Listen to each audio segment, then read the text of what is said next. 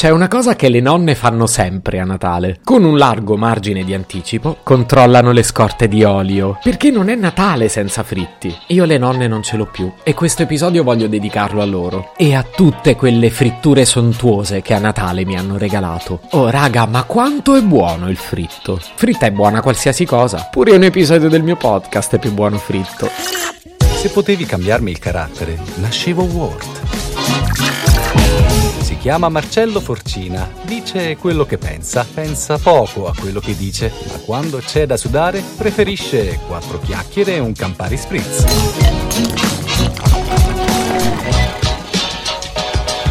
Al naturale, con la farina, in pastella o impanato. Il fritto è sempre un'emozione. C'è quello misto ascolano, il cuoppo napoletano, il fritto siciliano dolce e salato, quello alto atesino, quello umbro, il sardo, l'emiliano, il veneto, pugliese, calabrese, lucano. E la tempura ve fa schifo? Il fritto unisce il mondo, è democratico, è buono e va degnamente celebrato. Maestre e maestri, fate bene attenzione perché questa, secondo me, è la vera poesia di Natale da insegnare ai bambini.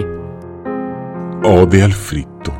Questa poesia non è di Giacomo Leopardi né di Ugo Foscolo, ma secondo me sono d'accordo.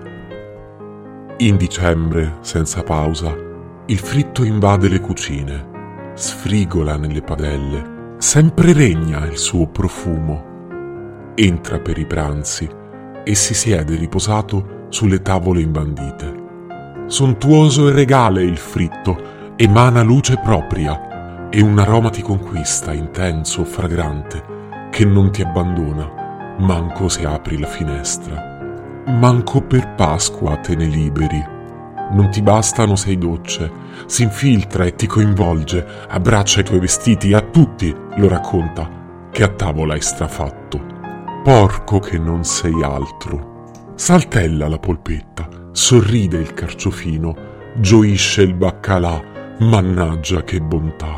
Mentre allunghi la manina sopraggiunge la cucchiara, ti colpisce sulla mano, alla nonna non si fa, la frittura non puoi rubare. Crocca crocca il bel boccone, dorato e profumato, a sgrassar son bravi gli altri, tu ingrassi e ti stravacchi. E quando l'hai mangiato, ti fa sentire meglio. A togliere il dottor di torno forse sì, basta una mela, ma se la friggi con amore, solo in quel caso fa bene al cuore. Brividi, raga, brividi e colesterolo. Vabbè, ma che ce frega? Natale arriva una volta l'anno e questo è già surreale di suo. Quindi, versiamo l'olio nella padella.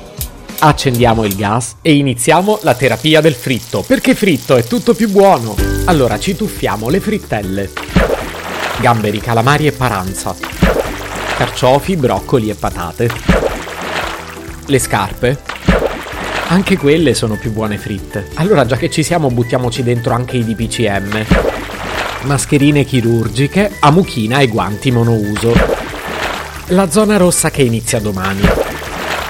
I video aperitivi che non ne posso più e la connessione che casca sempre nel momento meno opportuno. Io lo so che quello che sto facendo non ha senso, ma quanto è liberatorio. Friggiamo pure la frase andrà tutto bene?